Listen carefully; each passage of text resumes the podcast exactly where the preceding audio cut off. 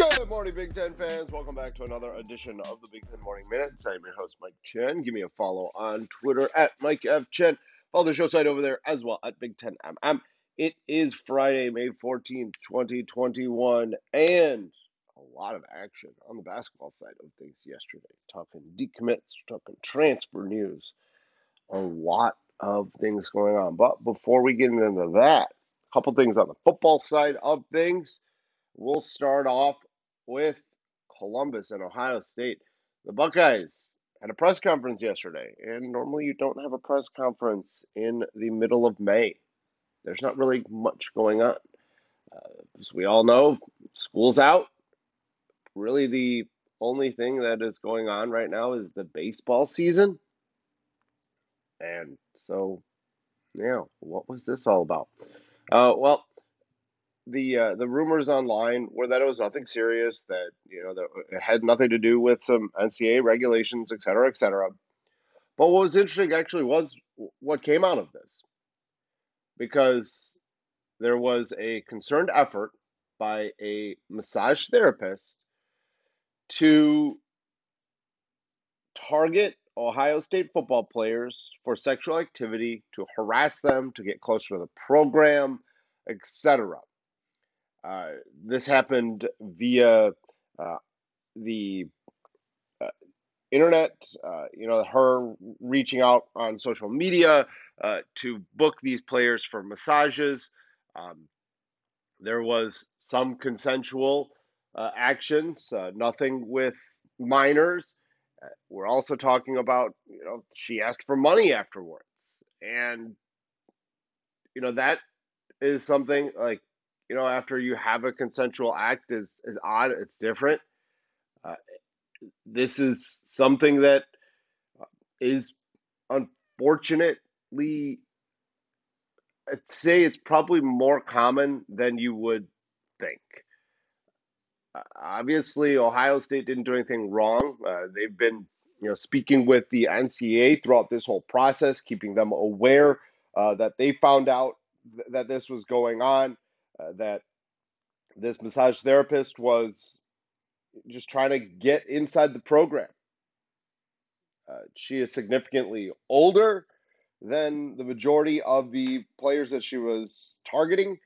Uh, she is in her you know late 30s, early 40s when this was going on, and uh, you know I, I think you know this is a lesson for the Ohio State players. They have to be a little bit more uh, aware of you know people that they don't know reaching out to them via social media.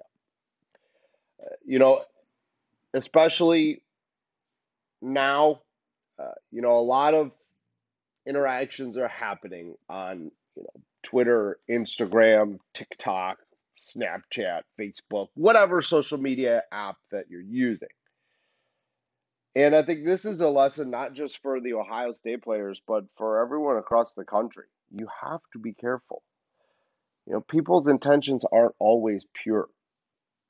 And, you know, these players, I, I don't think they understood really what was going on.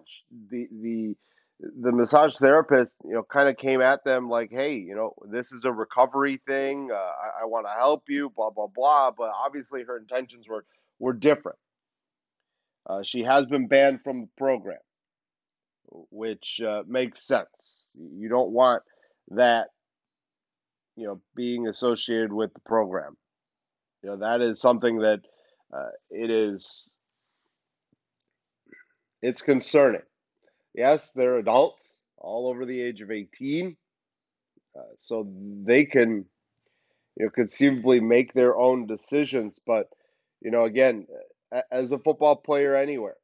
You just have to be careful with who you interact with. You don't always know the intentions of that other party.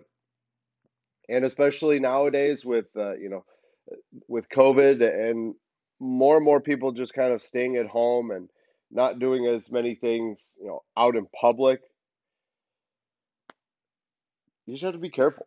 You really do. And and unfortunately for, you know, the Ohio State program, they were targeted by somebody. Uh, and, you know, the, the the higher ups figured out what was going on. They uh, they they took a look into it, uh, realized that this was an issue. They they had a third party uh, look into it, along with keeping tabs with the NCAA on what was going on, and it looks like there's you know not going to be any penalties for the Buckeyes for this at all, which I don't think there should be. Uh, you know, this is something again that you know an outside source was targeting them. Um, it it's unfortunate. You know, th- these young men shouldn't have to be put in those kind of positions. Uh, and, and you know, an adult taking advantage of you know kids in essence. You know, I, I always make the argument that you know you're you're not really an adult until you do like certain adult things. You know, buy your first car and and you know uh, decide that you want to have a home or have a child. You know, 18 year olds have children, but not all 18 year olds are adults. I certainly, as hell, was not an adult when I was 18, nor was when I was 22 or 23 or 24 even. I don't even know if I consider myself an adult right now. Just kidding. I do. But you know that that's something that, you know, someone her age should not be doing that. And, you know, good for Ohio State to flush this out, especially with, you know, everything that's going on with the Big Ten and and and there's just uh this is smart by Ohio State. And, and you know, smart to keep the NCAA uh, on tabs with that the whole time. All right, let's recruit. Uh, let's update. Let's recruit. Yes, let's recruit. Uh, let's look at the uh, 2022 class recruiting uh, for the football side of things. Uh, before we move on to the basketball news from yesterday, we'll start off with the Buckeyes. Also, they had the number one class in the Big Ten, number two overall in the country with 12 commits. The Nittany Lions are recruiting like they normally have been under James Franklin. They are six overall in the country. They've got 10 commits. That is more like it. Last year, again, I think was an aberration. Uh, I really think that COVID 19 affected that program as much as in, you know, with adversity as much as any other program in the country, maybe even a little bit more. There's a couple other programs, in my estimation, that had it bad, especially inside the Big Ten. Uh, you're also looking at Michigan, you're also looking at Wisconsin. Those teams struggled uh, with everything that was going on uh, during the pandemic season. And it looks like Penn State is coming out of it uh, knowing that you know there's something that that needed to change around the program. And again, I thought that you know their recruiting last year was slow. I just thought that they would pick it up at some point in time, and they really didn't. Well, uh, James Franklin said, you know what, this 22 class is going to be one of the best that he's ever brought in, and so far it is. Rutgers, Greg Schiano, hello. Gavin Wimsatt, hello.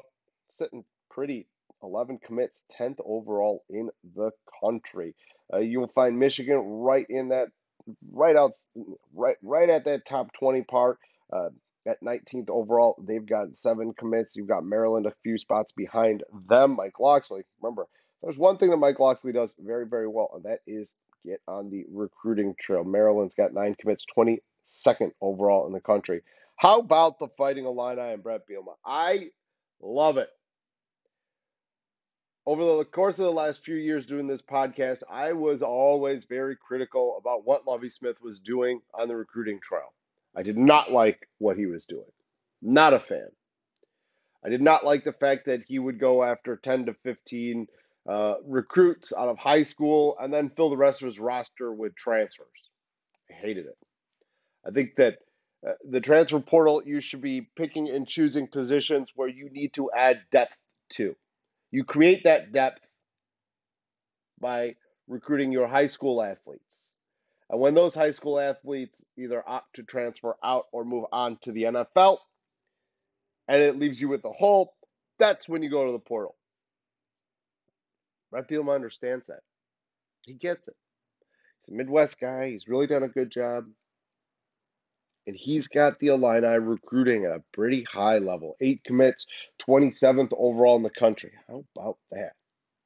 That's a stark contrast from the Lovie Smith era.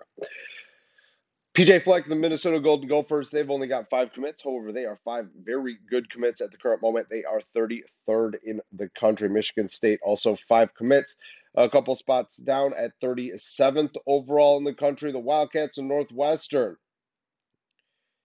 three commits, 46 overall in the country. How about Northwestern? Doing very well, I think. Although just three commits, the quality of their commits very, very high. I happen to know two of them. And, uh, you know, I looked at both of them, and I, I don't know Reggie Flamira very well. I know of him. I don't really know him. I know Danny McGuire. Deuce, I've seen Deuce uh, play. I saw him play week one. Um, while Marist took on Notre Dame College Prep. Uh, he looked pretty damn good. They have two Division One offensive linemen on their uh, team that was starting on varsity. Pat Coogan, the 21 guard, is going to, or interior lineman, I would say. I guess he's, uh, who knows whether he's going to be a center or a guard at Notre Dame, but Pat Coogan big time player as well. Marist's got a damn good program. Dontrell Jackson as well, going to Coastal Carolina. They've got players all over the place there. Uh, they've got a, a, linebacker in the 22 class, Jimmy Rolder. Uh, I, I, think that if he decided to play football, he would be a big time player. Uh, they also uh, got Chris Petrucci. Uh, he is from Maine South. Saw him play this spring as well against Evanston Township.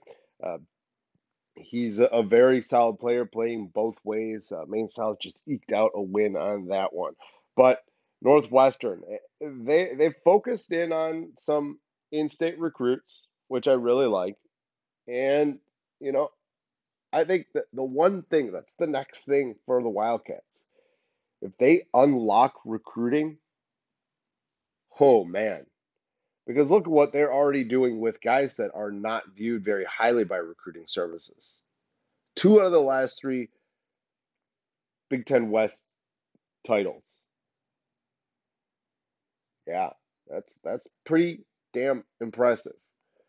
And Pat Fitzgerald is uh, always a guy that you know I think the NFL is going to look at continue to look at and uh, I honestly don't think that, uh, you know, especially now that he's signed that big old extension at Northwestern, I don't think he's going anywhere. He should be a lifer. He's going to be one of the few coaches uh, in college at the collegiate level where you're going to look back and say, yeah, this guy took a program uh, where it was, and, and Northwestern's solid.